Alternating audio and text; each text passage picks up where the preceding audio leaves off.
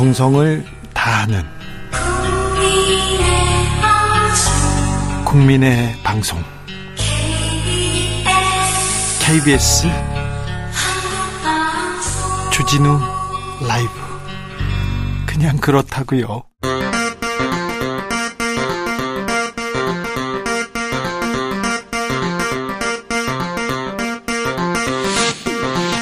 주진우 라이브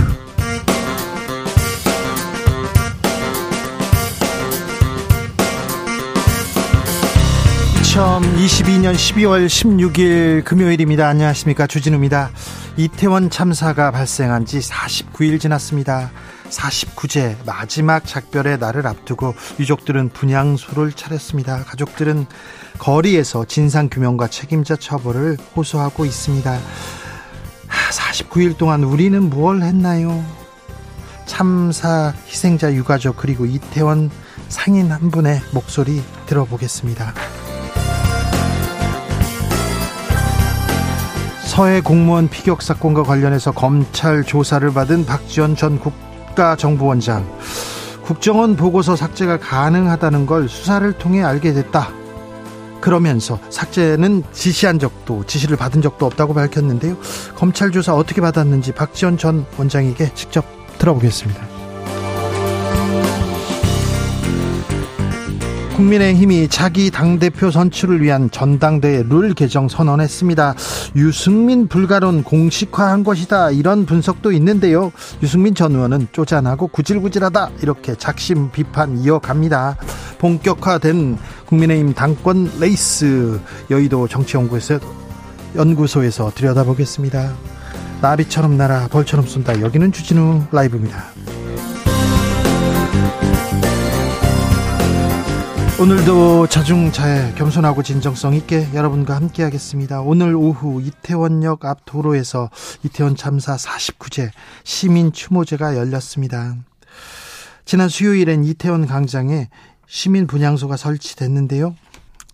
희생자들의 영정 사진이 걸렸더라고요. 그런데 하, 너무 젊어서요. 너무 어려서요. 너무 예뻐서 마음이 아팠습니다. 친구 잃고 고통을 이기지 못해 극단적인 선택을 한 고등학생한테 우리는 우리 사회는 우리 정부는 무얼 해줬는지 미안하고 미안하기만 한 그런 날입니다. 여러분은 어떤 마음으로 이태원 참사 희생자들 이렇게 보내드리고 있는지 그 추모와 애도의 마음 모아보겠습니다. 샵 9730 짧은 문자 50원 긴 문자는 100원이고요. 콩으로 보내시면 무료입니다. 그럼 주진우 라이브 시작하겠습니다.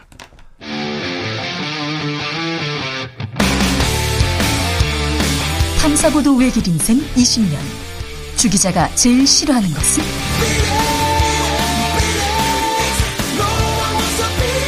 이 세상에서 비리와 부리가 사라지는 그날까지. 오늘도 흔들림 없이 주진우 라이브와 함께.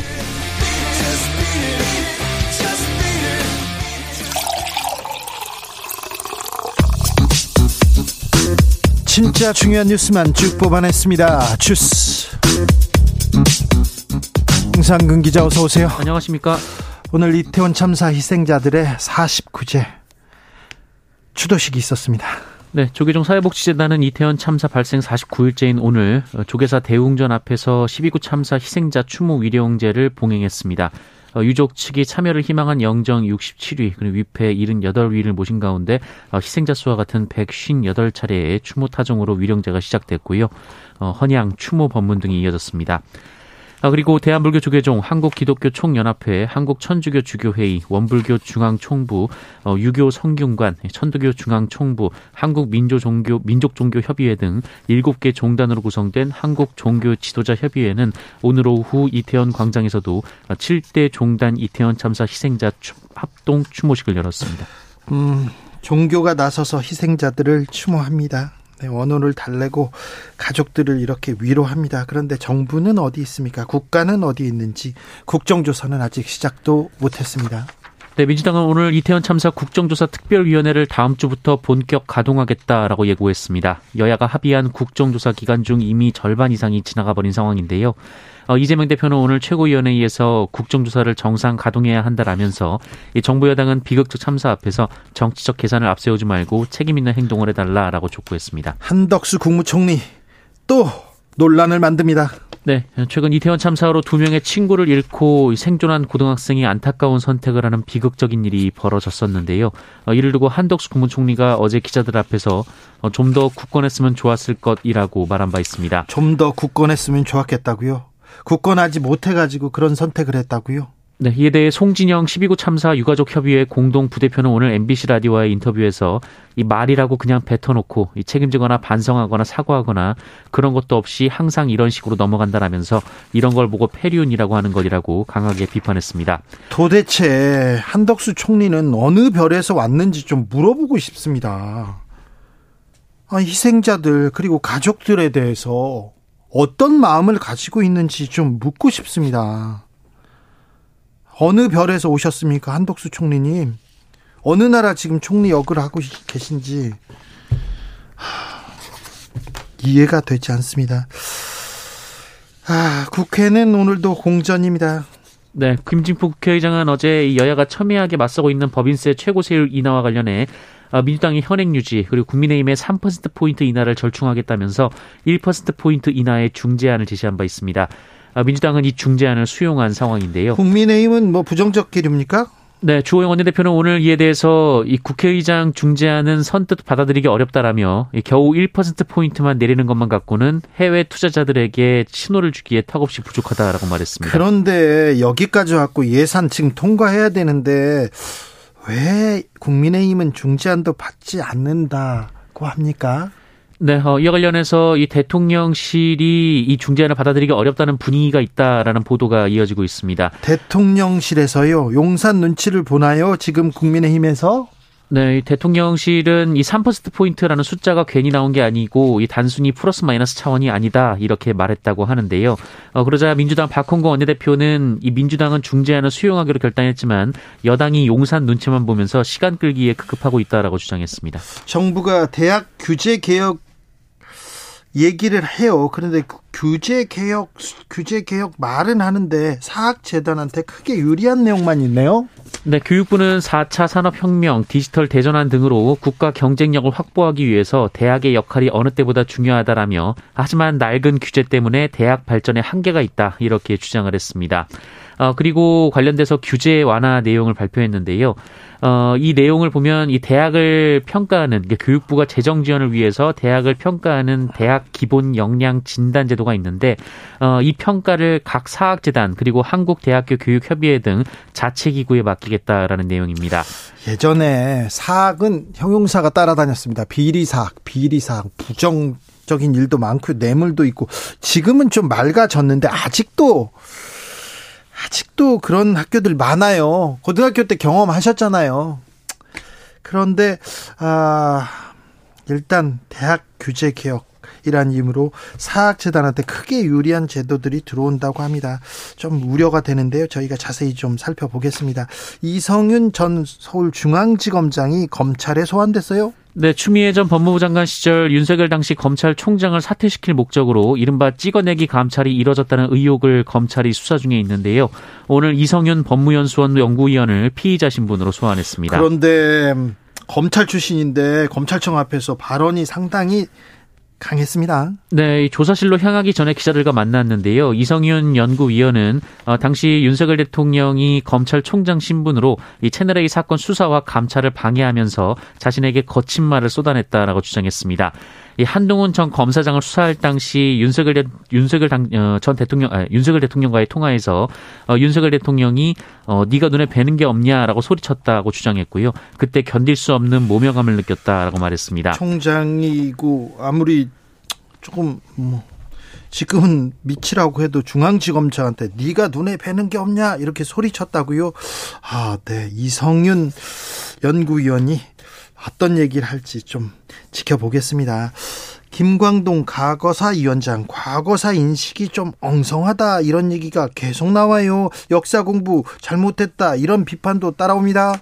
네, 이 제주 4.3 사건과 5.18 광주 민주화운동에 대한 폄훼 발언으로 논란을 일으킨 김광동 제2기 진실 화해를 위한 과거사 정리위원회 위원장이 이 과거사 청산 작업 자체를 부정하는 주장을 수차례 한 것으로 확인됐습니다.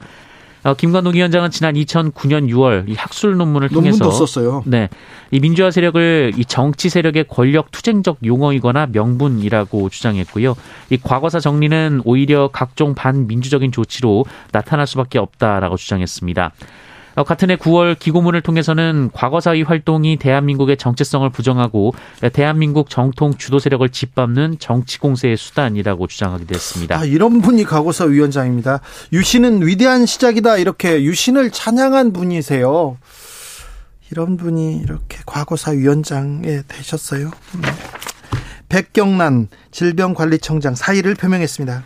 네, 어, 백경란 질병관리청장이 최근 사의를 표명했다고 언론 보도가 나왔습니다. 어, 주식 보유 논란 등을 이유로 사의를 표명했다고 하는데요. 네. 이 취임 때부터 SK 바이오 사이언스, SK 바이오팜 등 이 바이오 관련 주식을 보유해서 이해 충돌 소지가 있다는 지적을 받아왔었고요. 어, 이후 남동생이 코로나19 진단 키트를 생산하는 코스닥 기업의 사회이사 지원하면서 이 자신이 박 백경란 청장의 동생임을 드러내 어, 논란이 된 바 있습니다. 네.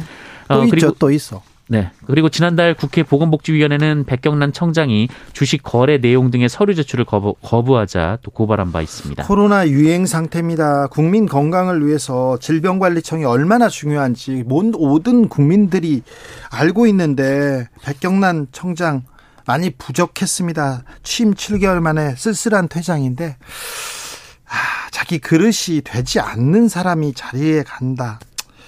그 자리에 나서지 않는 것도 중요한 덕목이다 이런 생각합니다. 능력이 안 되는데 이렇게 관직을 맡는 거 참 좀 이렇게 쓸쓸한 퇴장으로 귀결되는데 아, 전 국민한테 피로로 귀결됐습니다. 네, 코로나 상황 어떻습니까? 네, 어, 오늘 발표된 코로나19 신규 확진자 수는 6만 6,953명입니다. 어제보다 3천여 명 정도 줄었습니다만 지난주와 비교하면 4천여 명 늘었습니다. 주스 정상근 기자 함께했습니다. 감사합니다. 고맙습니다. 전국적으로 한파 경보 내려졌습니다. 엄청 춥죠. 춥습니다. 주말 동안 더 춥다고 합니다. 영하 날씨 지속될 예정이라고 하니까 가급적 외출 자제하고 외출하실 때는 따뜻하게 입어야 됩니다. 내복도 있고요. 끼어 입어야 됩니다. 조심하십시오. 아, 어떻게 이태원 참사 이렇게 추모하고 있습니까? 물어봤더니요. 0565님, 저는 아, 불교라서요. 마음속에 관세음보살밖에 할 수 있는 게 없어서 너무 안타깝습니다. 부디 하늘나라에서 영면하시길 바랍니다. 이렇게 기도하셨고요. 3123님 영정 사진들을 보니까 황망함과 슬픔이 입체적으로 다가옵니다. 거기서 그런 일이 있었지가 아니라 어떻게 이런 일이 있었 수 있었을까 의문이 듭니다. 삼가 희생자분들의 명복을 빕니다. 0147님 희생자 모든 분들이 따뜻한 곳에서 행복하게 있기를 바래요. 여러분 잘못이 아닙니다. 살아 있어 죄송합니다. 바꾸지 못해서 죄송합니다. 이렇게 얘기해 주셨어요. 8649님, 젊은 분들의 희생이 너무나도 큰 이태원 참사였어요. 사구제를 아, 맞이하여서 힘들고 아들, 아들 따님 잃었을 때 하늘이 무너지셨을 텐데 삼가 고인의 명복을 빌면서 진상 규명 꼭 이루어져야 한다고 생각합니다. 추운 한파보다 더 추우실 분들 힘내셨으면 좋겠어요. 네.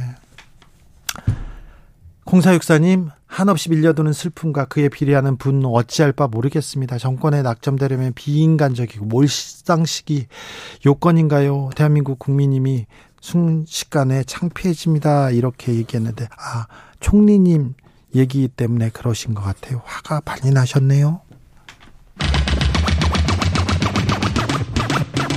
주진우 라이브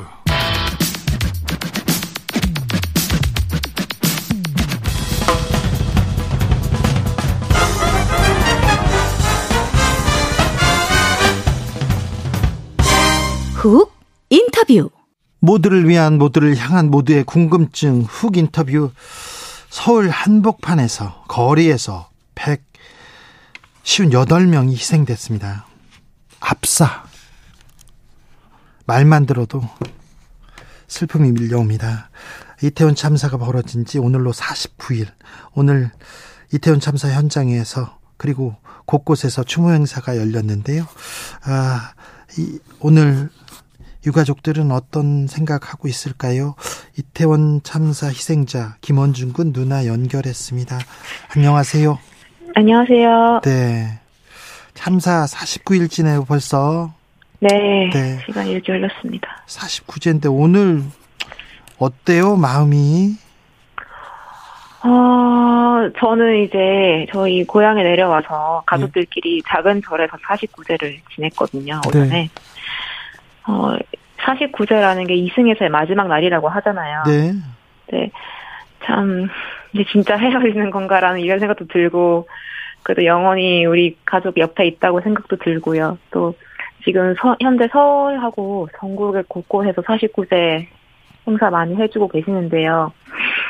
아, 이렇게 추운 날에 많은 분들 참석도 해주시고 준비해 주셔서 정말 감사하게 생각하고 있습니다. 네. 49제 이별의 마음을 정리하는 날이다. 49제를 치르면 어느 정도 정리가 된다. 이렇게 어, 얘기를 들었어요. 그런데 네. 어떠세요? 글쎄요, 영원히 정리라는 거는 그거는 조금 힘들 것 같고요. 뭐 모든 가족들 다 그러실 거예요. 이거 경, 경험해 보지 않으신 분들은 잘 다가오지 않을 수 있겠지만 이거는 그냥 평생 가슴 속에 안고 가야 될 가족 들의 그런 그런 아픔이죠. 네. 네. 어, 참사 47일 만에 영정이 있는 시민 분향소가 설치됐습니다. 유가족 협의회도 어렵게 출범했는데요. 네. 아, 이렇게 음, 모이는 과정이 쉽지 않았습니까? 아, 네, 맞습니다. 저희가 10월 29일 이후에 한 3주 정도 되었을 때였나요? 민주화를 위한 변호사 모임에서 이제 유가족들을 같이 좀 모, 이렇게 모아서 얘기를 한다는 기사를 보고도 저희 가족도 이제 함께 참석을 하게 되었는데, 왜냐면 그 전까지 전에 정부 쪽에서 저희 유가족들끼리 연락을 할 수 있게 한다든지 만날 수 있게 한다든지 그런 게 전혀 없었기 때문에 그냥 각자 슬픔을 이제 가지고 있었다가 그런 모임의 자리가 마련이 되어서 열몇 가족들이 모이게 되었어요 네. 처음에 그리고 이제 거기에서 어뭐 서로 그때 모인 건 사실 서로 이제 공통된 아픔을 함께 나누려고 모였던 거였죠 그러다가 가족들이 서로 약간씩 모이게 되면서 음 정진석 비대위원장하고 만나는 기회가 있었는데 네. 이제 그분하고 만날 때 또 사실 뭐 만남이 탐탁진 않긴 했어요. 그 과정이 왜냐하면 만나는 장소 자리에서 이제 그 의원분들은 뭐 핸드폰을 한, 한다든지 저희 가족들이 얘기하고 있는데 아 그래요? 예, 좀 뭐 졸고 계신다든지 뭐 자리를 나가 나가서 안 들어오신다든지 끝날 때까지. 아니 근데 유가족을 네. 만나는 자리에서 졸아요. 어, 예. 저도 저도 그 이제 갔던 유가족들 분들한테 얘기를 듣긴 했는데 아 조금 굉장히 놀랐죠. 근데 더 한 것은 다음날 나왔던 기사에서 정진석 비대위원장이 그 유가족들이 전체를 대표하는 것은 아니다. 이렇게 네. 얘기까지 하셨단 말이에요. 네네. 저희가 이제 완전히 망치로 뒤통수를 맞은 기분이었죠. 예, 굉장히 실망을 많이 했고, 사실 그 만나는 과정 자리에서도 크게 기대를 한 건 아니었지만, 이렇게까지 얘기를 하실 줄 몰랐던 거였기 때문에, 네. 그렇게 하면서 협의, 유가족 협의라는 걸 만들어야겠다는 의지가 조금 더 커졌다고 말씀드릴 수 있을 것 같아요. 네, 알겠습니다. 그 이후에 네. 국민의힘 분들하고는 지금 소통이 되고 있습니까?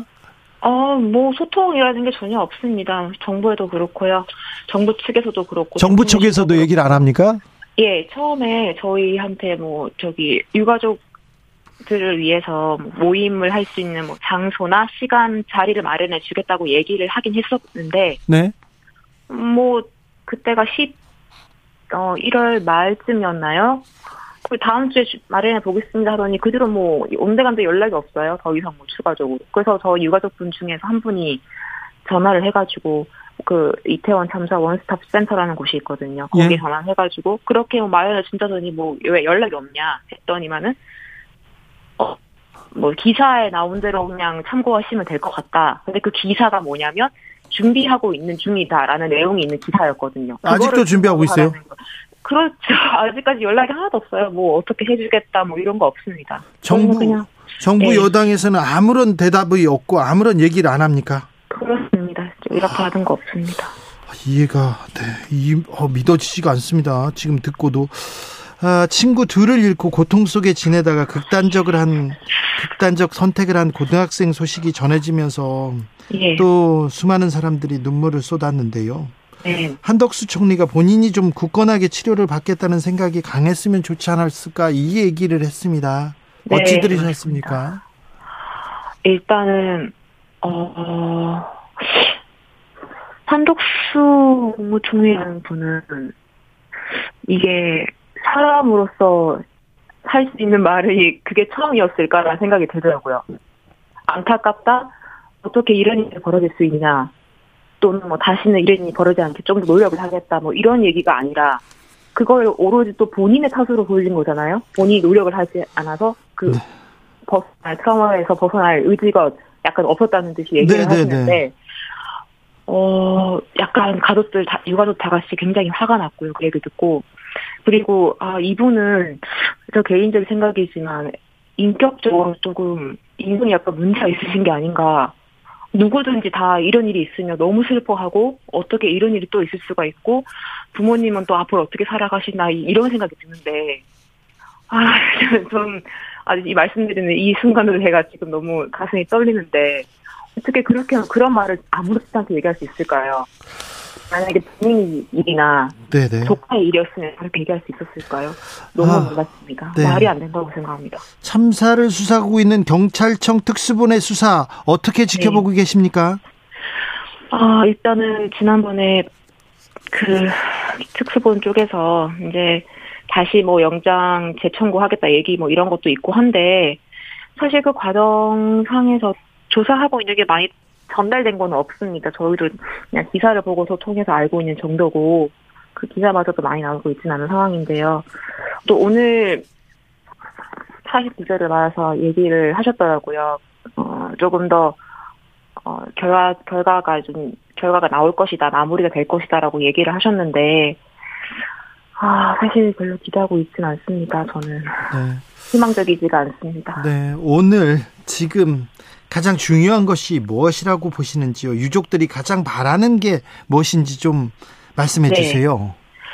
지금이라도 정말 늦었지만, 책임 있는 분들의 진정성 있는 사과, 네, 진정성 있는 사과와, 그리고 또 하나하나 어디에서부터 뭐, 무엇이 잘못되었고, 왜 그날 경찰들이 그만큼 많이 출동하지 못했으며, 6시 34분에 분명 신고가 있었는데, 왜 그때 바로바로 투입이 되지 못했는지, 지하철은 왜 무정차를 하지 않았는지, 도로 위로 왜 아이들을 올렸는지, 이런 것부터가 저희 유가족들은 다 지금 궁금증이 굉장히 많은 상태거든요. 네. 하나하나 다 조사를 좀 해주셨으면 좋겠습니다. 지금 알겠습니다. 예, 어느 걸 하나 제대로 들은 게 없는 상황이기 때문에 아직까지. 고 김원준 군에게도 하실 말씀이 네. 있습니까? 아.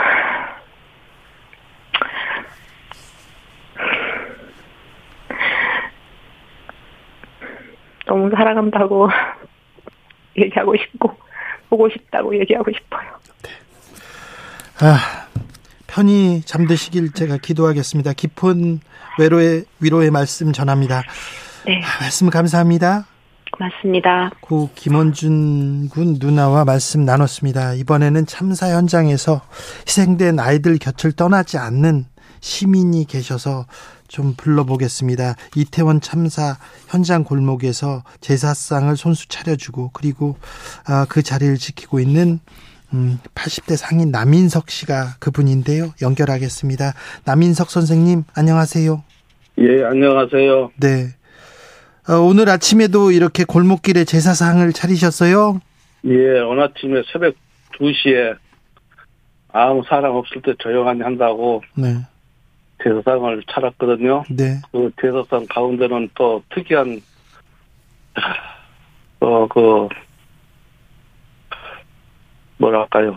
아까 말, 멋져서 말이 안 나오네. 네. 영암 얼주산 밑에서 할머니가 80대 먹은 할머니가 그 한자로 그 젊은 영혼들한테 좋은데 가라고 글을 밤새도록 써가지고 두루마기로 한 4m 정도 가지고 영암에서 꼬부락 할머니가 저를 찾아왔어요. 부처님 계시를 받았다고 그러면서 중앙일보에 그 신문을 그 오래 가지고 오셔서 요거 영령을 따라 바쳐야 된다고 그러고 찾아와서 저를 확인하고 주고 그냥 물 한 모금도 듣지 않고 그냥 가시더라고요. 아이고.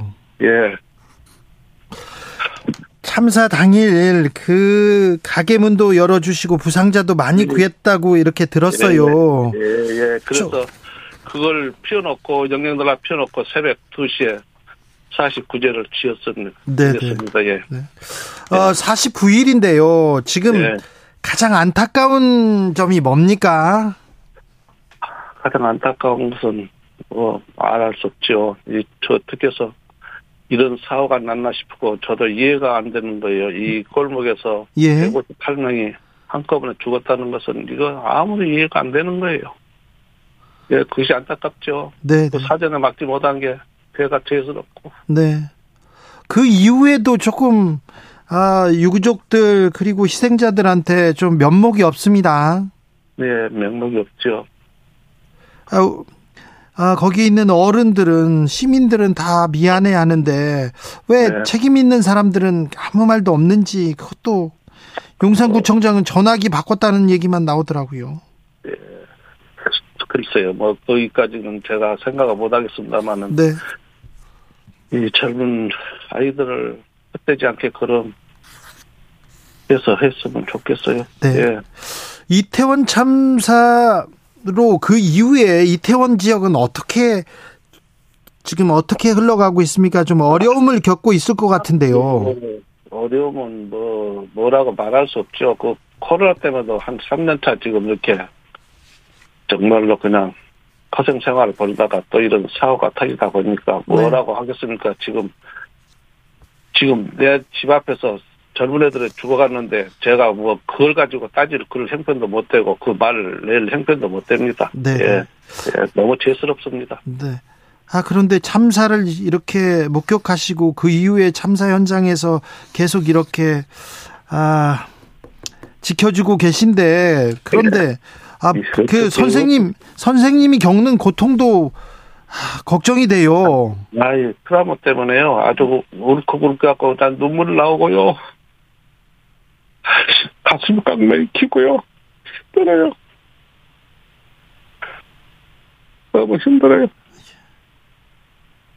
아니, 근데 힘든데 조금 이렇게 좀 멀리 떨어지면 좋, 좋을 텐데 왜 현장을 떠나지 못하는 이유는 뭘까요? 아이고 내가 좀 이렇게 딴 사람들이 나를 좀 위로해 준다고 데리고 나가서 이렇게 근데 도저히 있을 수가 없어 서 몰래 그냥 나가 그래서 빠져나와서 다시 찾아오고 그러거든요 현장으로 네. 그러면 거기 가 있으면 살려주세요 살려주세요 그것이 막 들려오는데 어떻게 그걸 가지고 제가 거기서 시덕거리고 있겠어요 그래서 다시 여기 오면은 니들을 좀 지켜- 지켜줘야 되겠다 하는 그런 마음에서 같이 옆에서 자고 같이 밥 먹고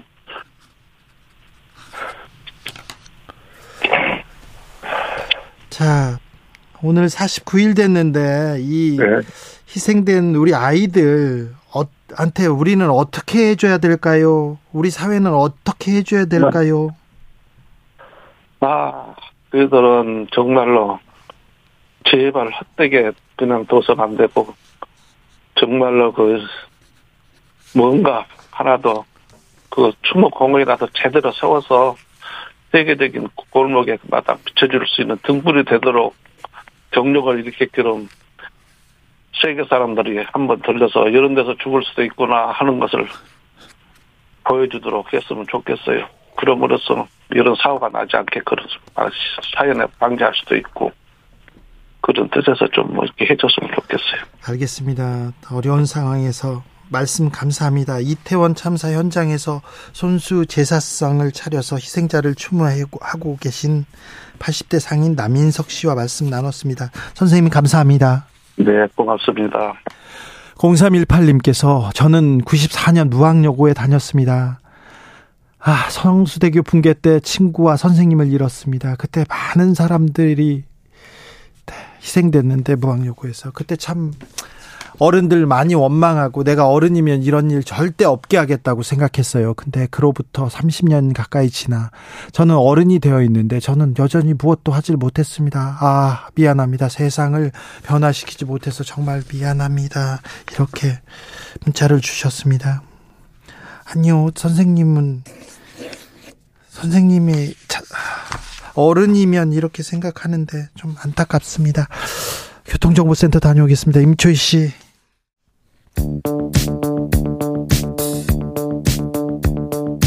대한민국 정치의 새로운 100년을 준비한다. 21세기형 국회 싱크탱크 여의도 정치연구소.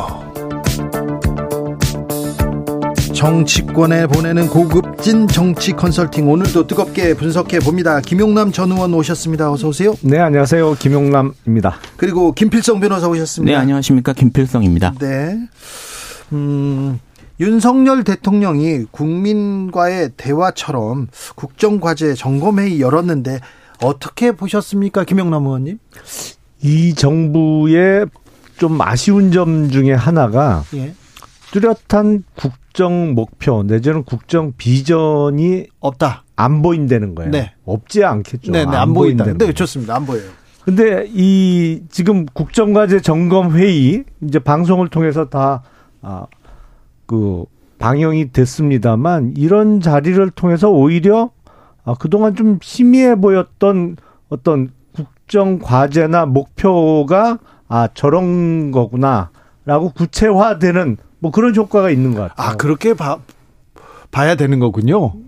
김필성 변호사 보셔야죠. 네, 김필성 변호사 어떻게 보셨어요? 뭐 전반적으로 사실 이제 말씀 저 김영남 의원님께서는 국정과제 방향이 좀 흐릿한 게 아니, 좀 약한 게 아니었냐 말씀하셨는데 제가 보기에는 오히려 그동안 그 기조나 이런 것들, 그러니까 국정 방향이 국정 운영의 기조 같은 거는 분명했던 것 같고요. 어떤 쪽으로요? 그러니까 이제 지금 이번에 이제 오늘도 얘기했던 것처럼 뭐 노동 문제라든지 아니면 무슨 연금 개혁, 그 다음에 뭐 건강보험 이런 것들에 대해서 어젠다들은 확실했던 것 같고요.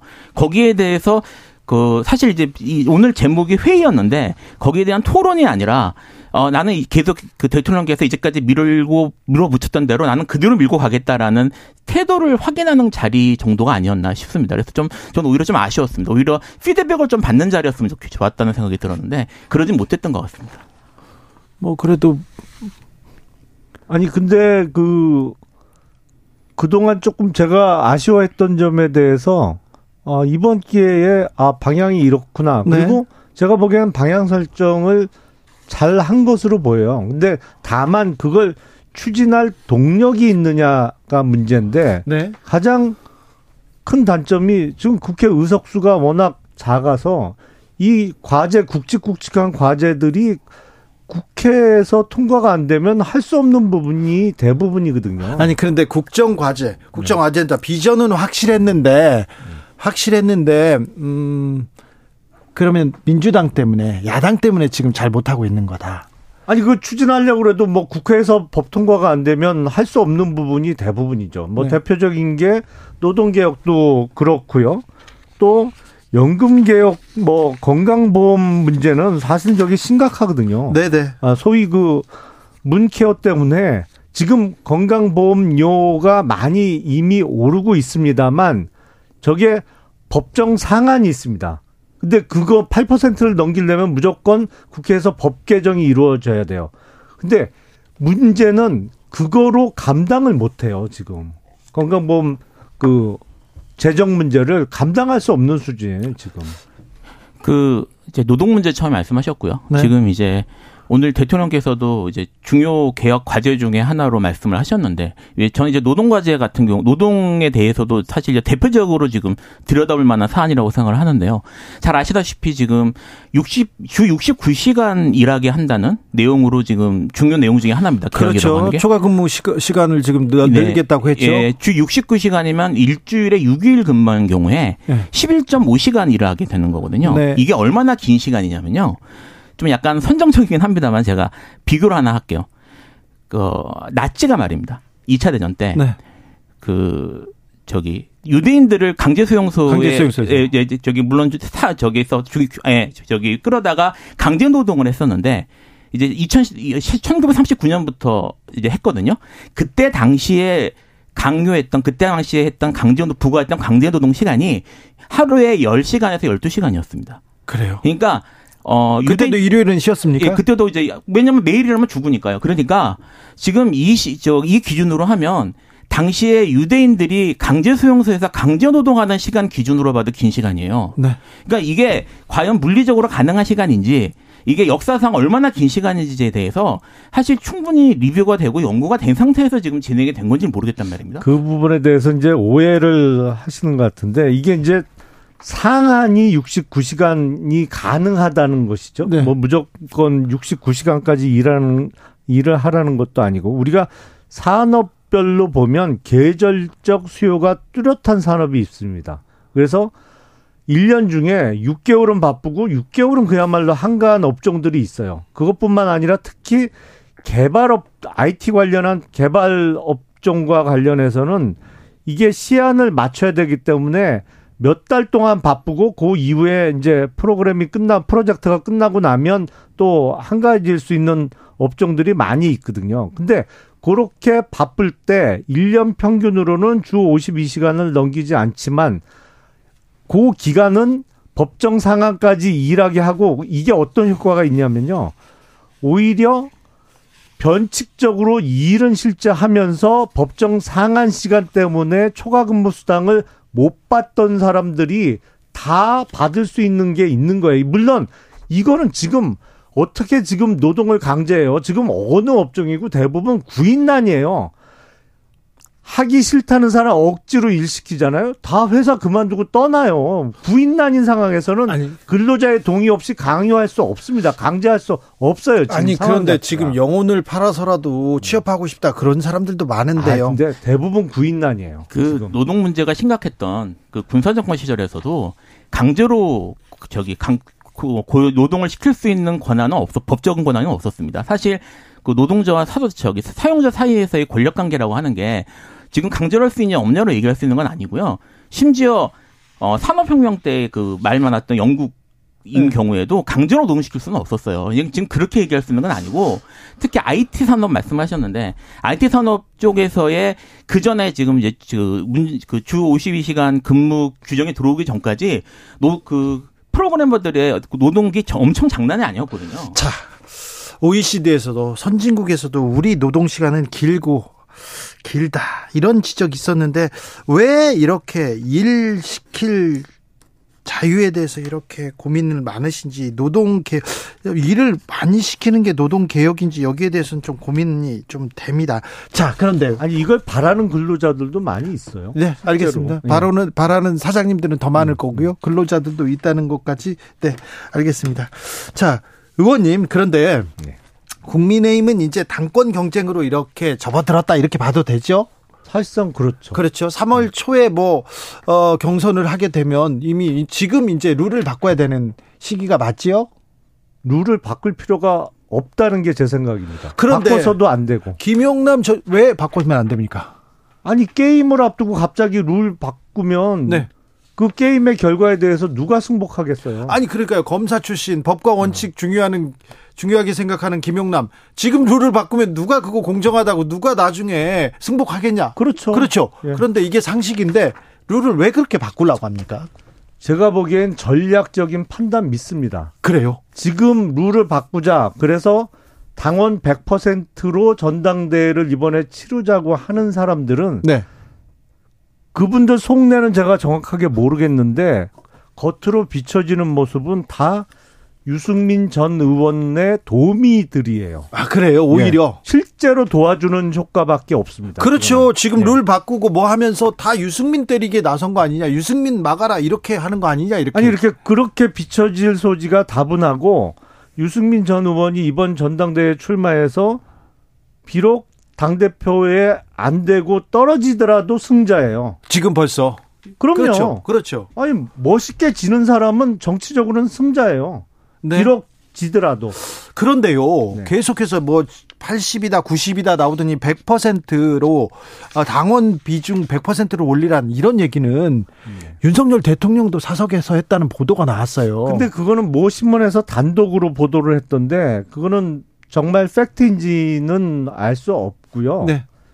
뭐 그거 그 여부에 대해서는 제가 확인이 안 되기 때문에 뭐 그거에 대해서는 따로 말씀을 안 드리겠고 그런데 윤핵관들 다 지금 당권 룰 100% 이거 얘기하고 있잖아요. 그게 전략적인 판단 미스라니까요. 그리고 네. 제가 보기엔 무슨 뭐 어, 소위 얘기하는 윤핵관 후보들 후보 단일화 해서 뭐 한다? 네.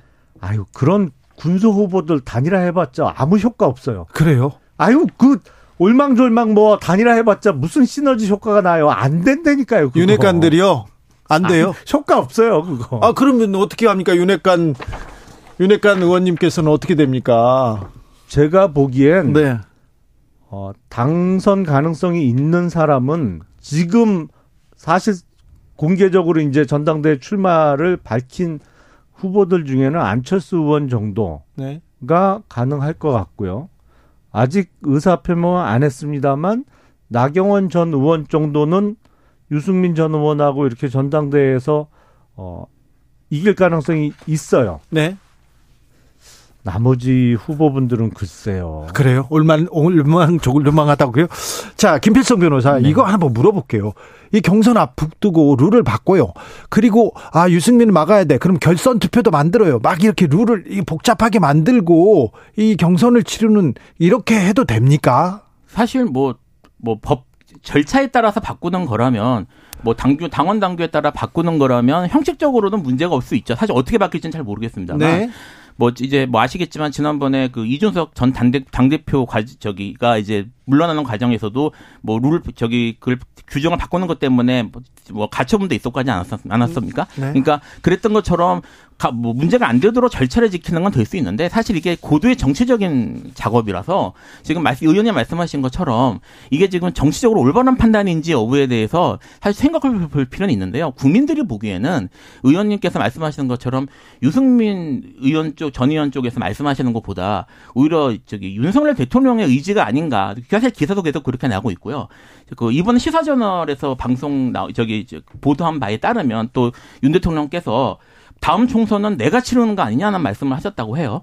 그러니까 그 당의 친정 체계제를 굳히고 싶은 게 윤석열 대통령의 의지가 아닌가 사실 이렇게 비치거든요. 두 법률가들한테 물어보겠습니다.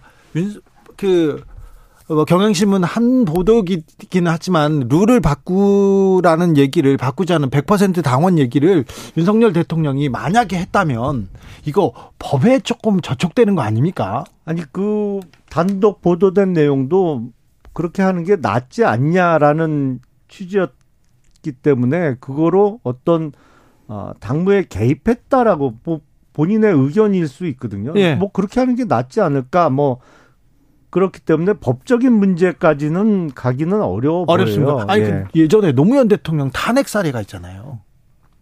그거는 총선을 앞두고 어 그거는 조금 다른 문제였죠. 표현도 달랐고 사실은 그때 어 민주당이 깨지면서 열린 열린 우리당에 네. 대한 사실상의 지지 표명이었기 때문에 그건 조금 다른 문제죠. 그거는 이제 지금 이건 당내 경선일, 당내 네. 이제 선거라 네. 공직선거법하고는 조금 다르다고 볼 수는 있을 텐데요. 네.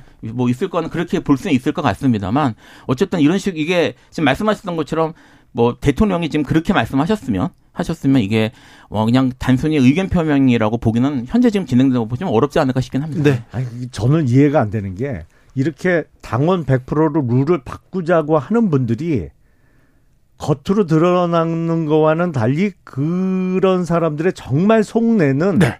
이번 전당대회에서 유승민 전 의원이 당대표가 되는 게 좋겠다라고 정말 마음 깊숙이 드러나지 않게 생각하면서 한다 그러면 저는 아주 전략적으로도 훌륭하고 뭐 뭐랄까 영리하다라고 네. 생각을 하겠어요. 네, 네. 근데 그게 아니고 다른 목적을 갖고 있는데 이렇게 이렇게 발언을 하고 이렇게 몰고 간다는 건 정말 전략적으로 판단 착오예요, 그건. 룰 계속 얘기가 나오면 유승민을 이렇게 두려워하나, 유승민 띄우나 이런 생각이 들어요. 점점 도와주는 거예요, 그렇죠. 사실은. 네.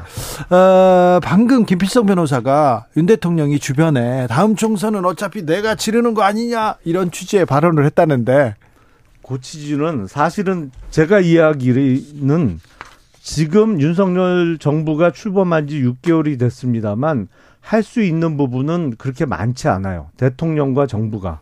사실은 국회의 문턱을 넘지 못하면 어떠한 개혁 조치가 됐던 아니면 상당 부분의 법안, 뭐 지금 예산안도 통과가 안 되고 있습니다만 다음 총선에서 국민의 힘이 승리를 못하면 윤석열 정부는 사실상 5년 내내 그렇죠. 힘을 못 쓰고 식물 그렇죠. 정부로 끝날 수밖에 없어요. 그러니까 네. 다음 총선과 윤석열 정부의 어떤 성공과는 불가분의 관계거든요. 네, 네. 뭐 그런 밀접한 관계를 얘기한 거 아닌가 싶어요. 김용남 전 의원 아, 다음 총선에서 또 배지 다르셔야 될 거 아니에요. 자, 좀 그런데 달아주세요, 좀. 네, 네. 주변 사람들하고 얘기할 거 아닙니까? 국민의힘 주변 사람들끼리 야 누가 이렇게 당권을 잡을 것 같아? 누가 당권을 잡아야 우리 우리한테 유리해? 이런 얘기할 거 아니에요. 그렇죠. 네. 예. 그럼 어, 어떤 얘기 제일 많이 나옵니까? 아니 일단은 수도권의 승리를 가져올 수 있는 사람이 당 대표가 돼야 돼요. 네. 근데 뭐 그 영남 출신 의원분들은 대단히 기분 나쁘겠습니다만 영남 출신 정치인들이 바라보는 선거는 수도권의 수도권 출신이 바라보는 선거하고 완전히 틀려요. 예. 완전히 생각부터가 틀려요. 그렇죠. 그리고 선거를 임하는 자세도 틀려요. 아, 당연하죠. 그래서 총선과 같은 큰 선거를 앞두고는 수도권 선거를 치러본 사람이 당대표를 해야 됩니다. 네. 그래야 큰 사고 없이 선거를 잘 치러낼 수가 있어요. 네, 알겠습니다. 김용남이 적임이다 이렇게 당권 주자로 뛰는 건 아닙니까? Next time, next time. not 알겠습니다. this time. 알겠습니다. 네.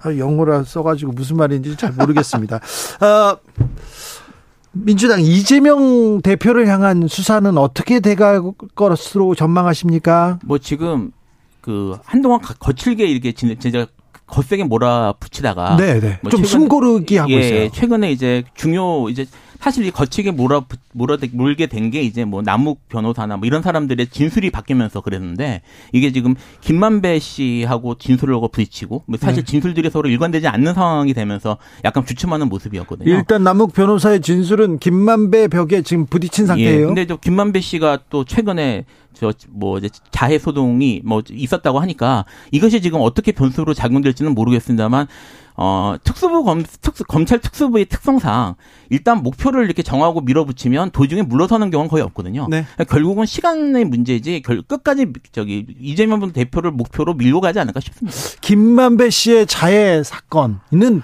이 수사에 어떤 영향을 미칠까요?